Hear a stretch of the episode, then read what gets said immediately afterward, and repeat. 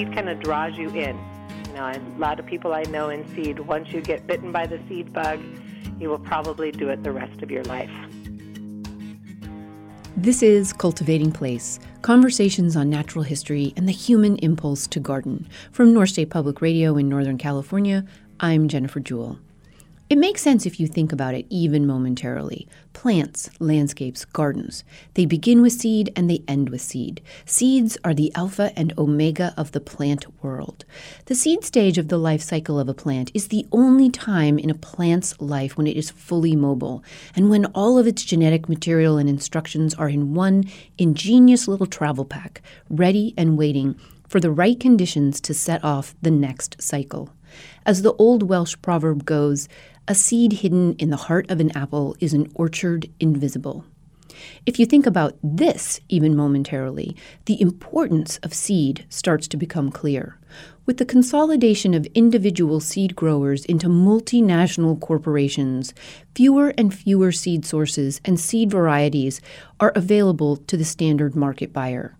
Combine that with the advent in the last 75 years of seed law, seed patents, and genetic modification of seed, and the state of the world's seed bank for habitat, for food, for utility, and for genetic diversity of the future is in flux.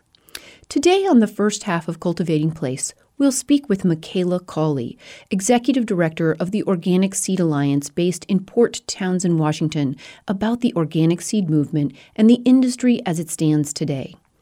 In the second half of the program, we'll hear what the organic seed movement sounds like on the ground and in action when we speak with Kalan Redwood, co owner farmer with her husband Cam of Redwood Seeds, a member of the Organic Seed Alliance in one of California's several regional networks of organic seed growers. Welcome, Micaela. Thank you.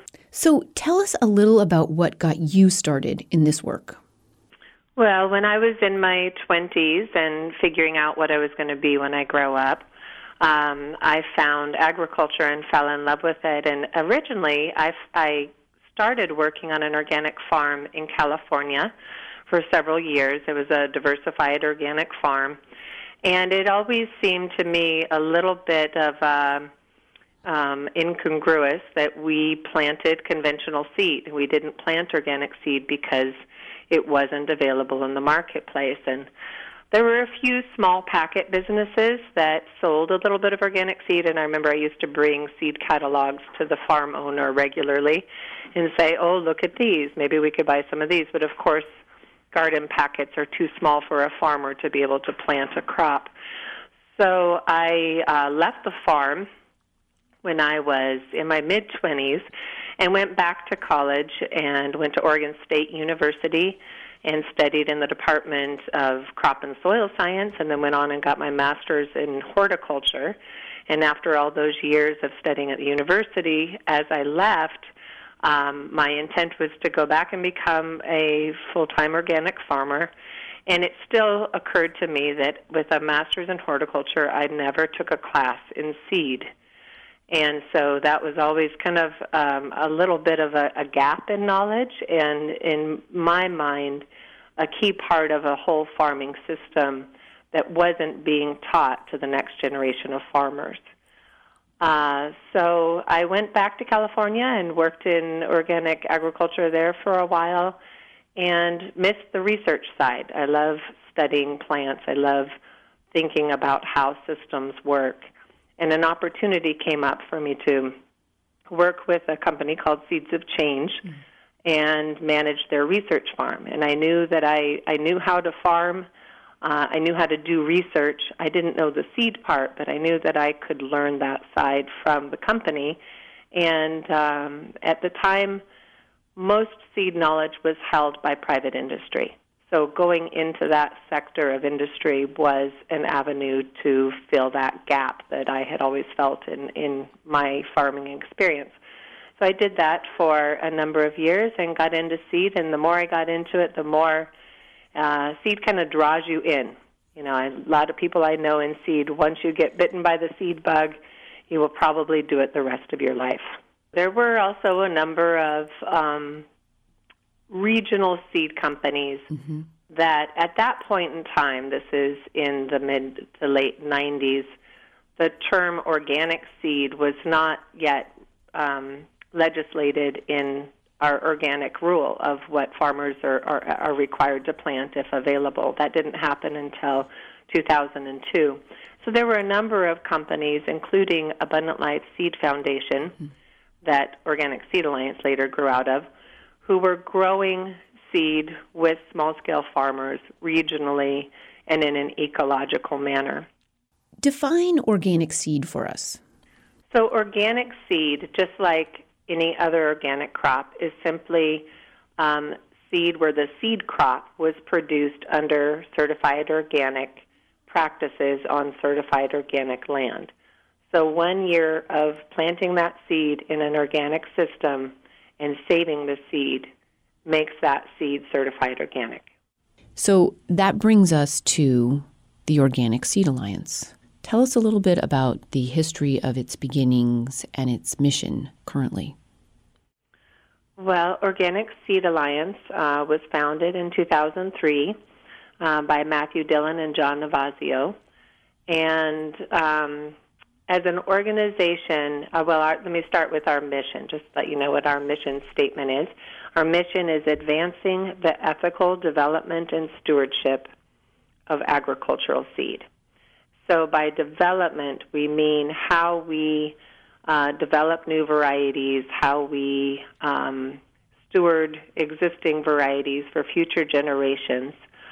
Um, and stewardship is really how we're mindful and how we um, pass on our genetics for uh, the future generations, as well as how we maintain genetics to serve organic farmers and other farmers um, to feed uh, our society. Uh, we grew out of an, a nonprofit that was founded in the 1970s by Forest Shomer, and that orga- that organization was called Abundant Life Seed Foundation. And as I was mentioning before, during that early era of the 70s, 80s, and 90s, there was an increasing consolidation in the seed industry that was resulting in a reduction of diversity of varieties available in the marketplace and a shift toward a more industrialized model of seed production that left behind kind of the uh, on-farm seed conservation efforts of our ancestors. Because it used to be that that farmers uh, grew and saved seed along with their crops. So Abundant Life was focused on uh, a, collect- a collective of farmers, excuse me, uh, producing seed and collectively marketing it to other like minded farmers that wanted to buy ecologically grown seed. So it served as this marketplace for small diversified farmers to grow and sell seed. In 2002, the uh, National Organic Program implemented a new regulation that required organic farmers to plant certified organic seed if commercially available. And that clause was included in the rule because there was a lack of supplies, we've already discussed. But what happened at that point in time was all of a sudden those farmers that were growing for abundant life they were in market demand because seed companies who were interested in moving into the organic seed market were looking for farmers who knew how to grow seed ecologically without the use of pesticide, and many of those farmers were already certified organic. At the same point in time in history, this is one of those ironies of the of the world, of the universe. Um, we had a, a tragic fire, and we lost the seed inventory of Abundant Life Seed Foundation. Mm. So that fire, in in some ways, was a strong impetus to move the organization in a direction that was already um, starting to come into play. And that direction was the increased need and demand for education about how we grow seed organically and how we develop crops for organic agriculture. And so this is really the focus of the mission of Organic Seed Alliance. Uh, we grew out of Abundant Life. We let go of the seed catalog. It is still in operation. Abundant Life Seed Catalog is still in existence and still has a focus on um, offering unique and um, uh, ecologically grown seed. And our organization now operates with research, education, and advocacy programs that foster healthy organic seed systems. So, our approach to some of those big problems you were alluding to is to think about how we create a positive alternative. We also host a biennial organic seed growers conference, which is uh, a way to convene this unique sector of agriculture uh, all in one place every other year to exchange ideas and um, share their research and develop new relationships. So, just to clarify, one concern about a diminishing number of kinds of seeds available from a small group of large corporate growers is a loss of genetic information and diversity. Making one goal of the Organic Seed Alliance, then, to maintain a broad network of seed growers and savers, because just on principle, we don't want to lose the genetic traits of any of the seeds if we can help it. Right, that's a very good point that that genetic diversity is not only important for the farmer that plants that seed, it's important for developing new varieties for the future, for new environmental conditions, for um, expanding and diversifying agriculture into new regions. Um, those quality traits are essentially the toolbox that a plant breeder has to breed new crops for the future. And those smaller um, markets were essentially a conservation effort. If you think about it, a gene mm-hmm. bank is, is really taking biodiversity and saving it somewhere um, secure for a period of time that it can be held in storage. Farmers growing and saving uh, seed is really a conservation effort in the field. Thank you, Micaela. Absolutely. We've been speaking with Micaela Colley, Executive Director of the Organic Seed Alliance, about the history and current state of the organic seed movement in the United States. After the break, we'll return to hear from Kalan Redwood, owner and farmer with her family of Redwood Seed, a member of the Organic Seed Alliance in Northern California. We'll be right back thank you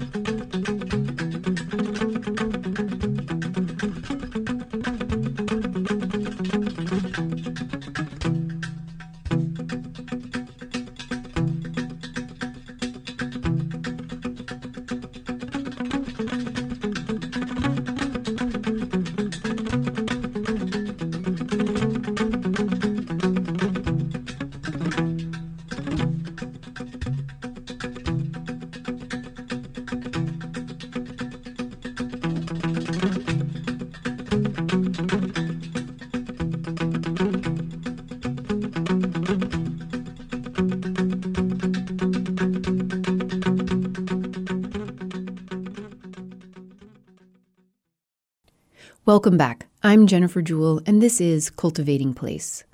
We spoke before the break with Micaela Colley, Executive Director of the Organic Seed Alliance, about the organic seed movement generally. We're now joined by Kalan Redwood, co owner farmer with her husband Cam of Redwood Seeds, a 40 acre organic seed farm nestled in the foothills of Tehama County in northeastern California. They cultivate more than 230 seed crops for the diversity of climates in their region. Redwood Seeds is a relatively new member of the Organic Seed Alliance in one of California's several regional networks of organic seed growers.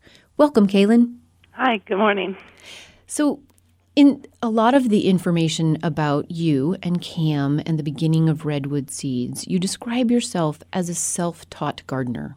Mm-hmm. Tell us a little bit about your personal journey to how you came to your, your love and passion for plants and growing.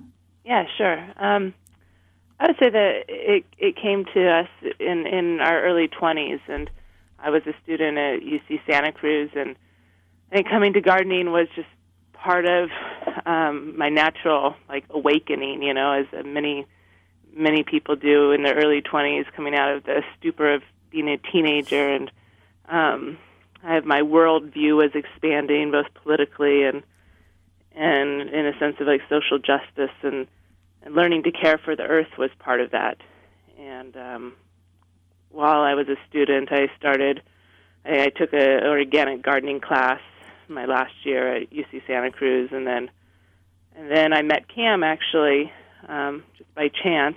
We met when I was maybe 22, and he had to go back to New Zealand where where he's from, but he um, sent me these tree seeds from New Zealand, which I'll always remember. There was some native tree seeds, and these were really the first seeds I ever grew, and I I, I grew them on my windowsill of my apartment in Santa Cruz, and I remember being so amazed that, that they, the new life that they cultivated, and before that, I I think I'd killed a bunch of house plants, you know, so I didn't think that I had any talent for growing things, and um, and then from there, you know, Cam and I kind of went back and forth from continent to continent for for several years, and we uh, lived together in New Zealand for a year.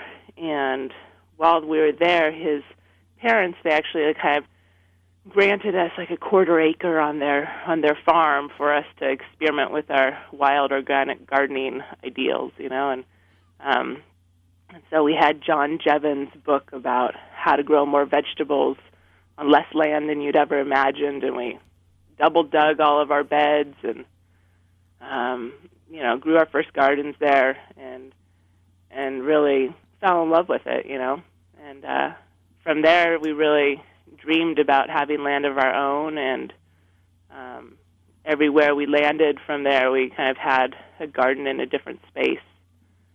Um, originally, I I really thought that originally I got interested in herbal medicine and thought that that was the the path that I would follow. I still didn't have any idea that the seeds would be in our future. That was back in like 2002 and 2003. And ultimately, you you came back to to Northern California, which was your childhood home. Yes. And you found this 40 acres. And I love this quote from you that seeds eventually really captured your imagination. And you can kind of see that seed, pardon the pun, uh, in that first um, gift from Cam. So t- Right. talk about the beginning of Redwood Seeds.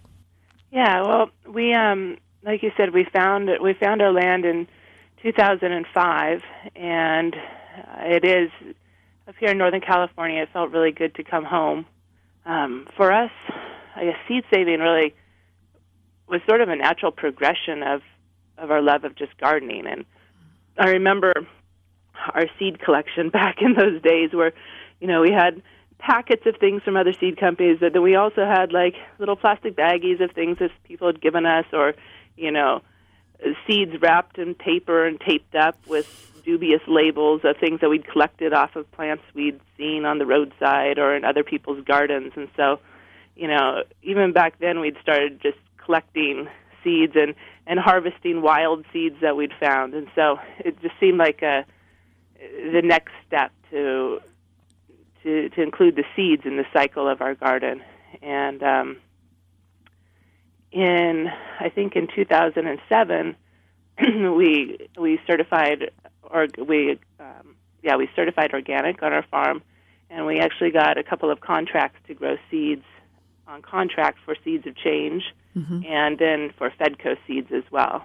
And um, and we grew like serrano peppers and uh, opal purple basil um, for seeds of change that year.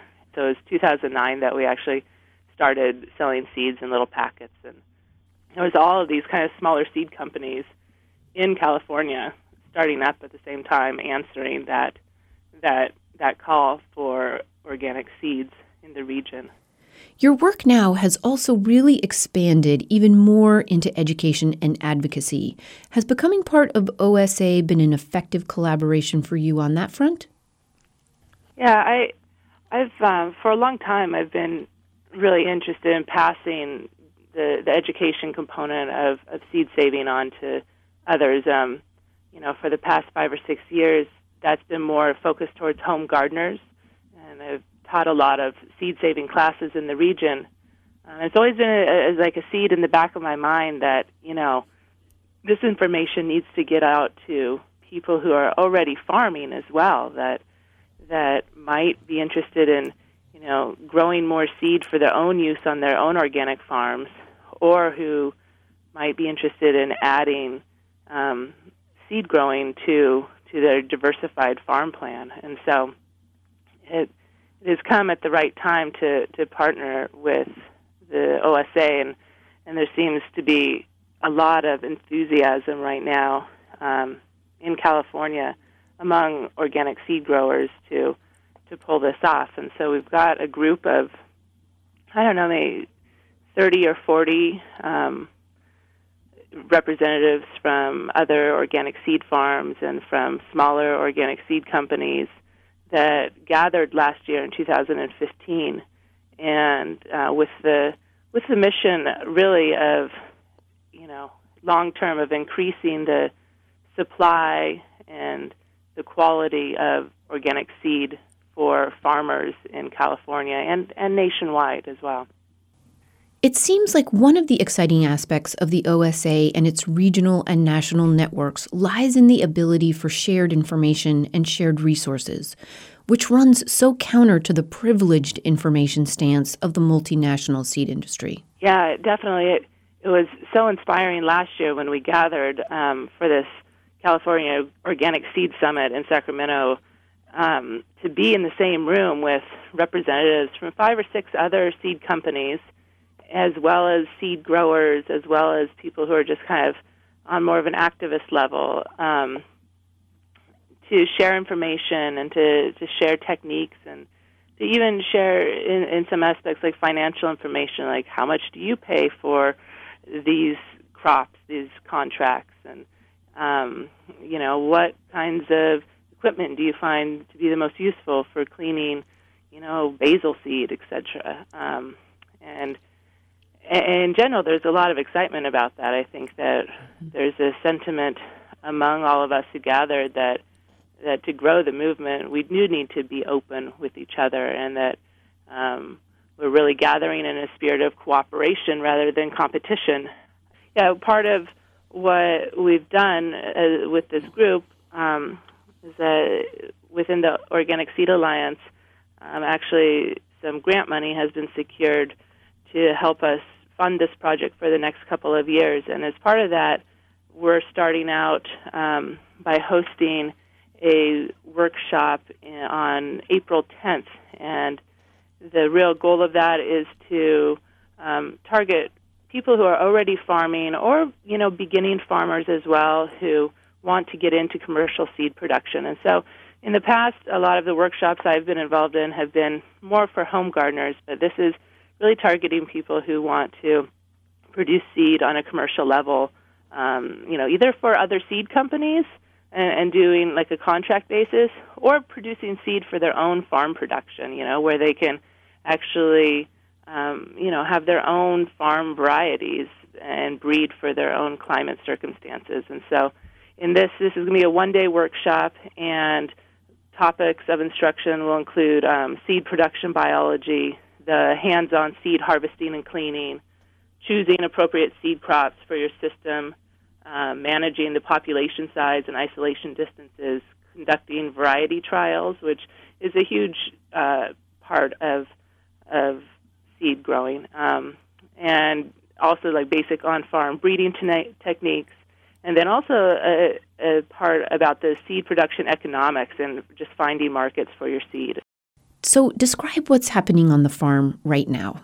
So, right now we have our winter garden is full of, of brassica crops. We have everything from um, bok choy to arugula, and we have a big cabbage trial going on where we're growing seven or eight different varieties of cabbage um, to overwinter them and see which ones head up nicely and would go to seed. We're not going to actually let them go to seed this year, but it's more of a trial to see um, which varieties perform well for us mm-hmm. at at our elevation, and then perhaps we would choose one of those varieties to grow for seed next year.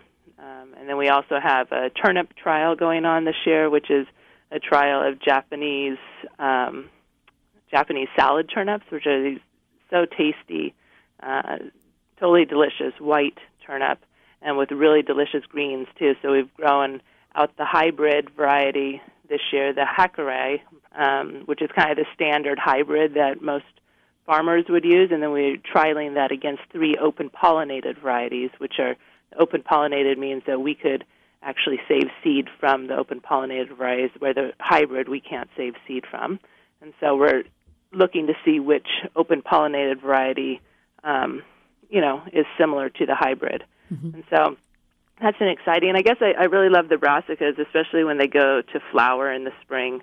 Um, they're just so gorgeous. Mm-hmm. And one thing that's really nice about planting brassica crops is that you can plant them in the fall. So we plant them in early fall, like in September, and then they overwinter in our garden, and then they'll go to seed kind of in early spring, probably in February and March. We'll start seeing things go to seed in our garden.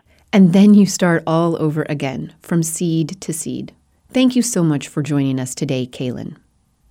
Kalan Redwood is the owner with her husband Cam of Redwood Seeds, an organic seed company in Tehama County in northeastern California, and an active member of the Organic Seed Alliance based in Port Townsend, Washington, working to advance the ethical development and stewardship of the genetic resources of agricultural seed. Interested in trying your hand at saving seeds from your garden this summer? Kalan suggests starting with peas, beans, tomatoes, and lettuces. Let us know how it goes. For more information on the Organic Seed Alliance and growers or events such as the workshop for seed growers mentioned by Kalan being held in Redding on April 10th, or others in your region, go to seedalliance.org. And thank you so much for listening.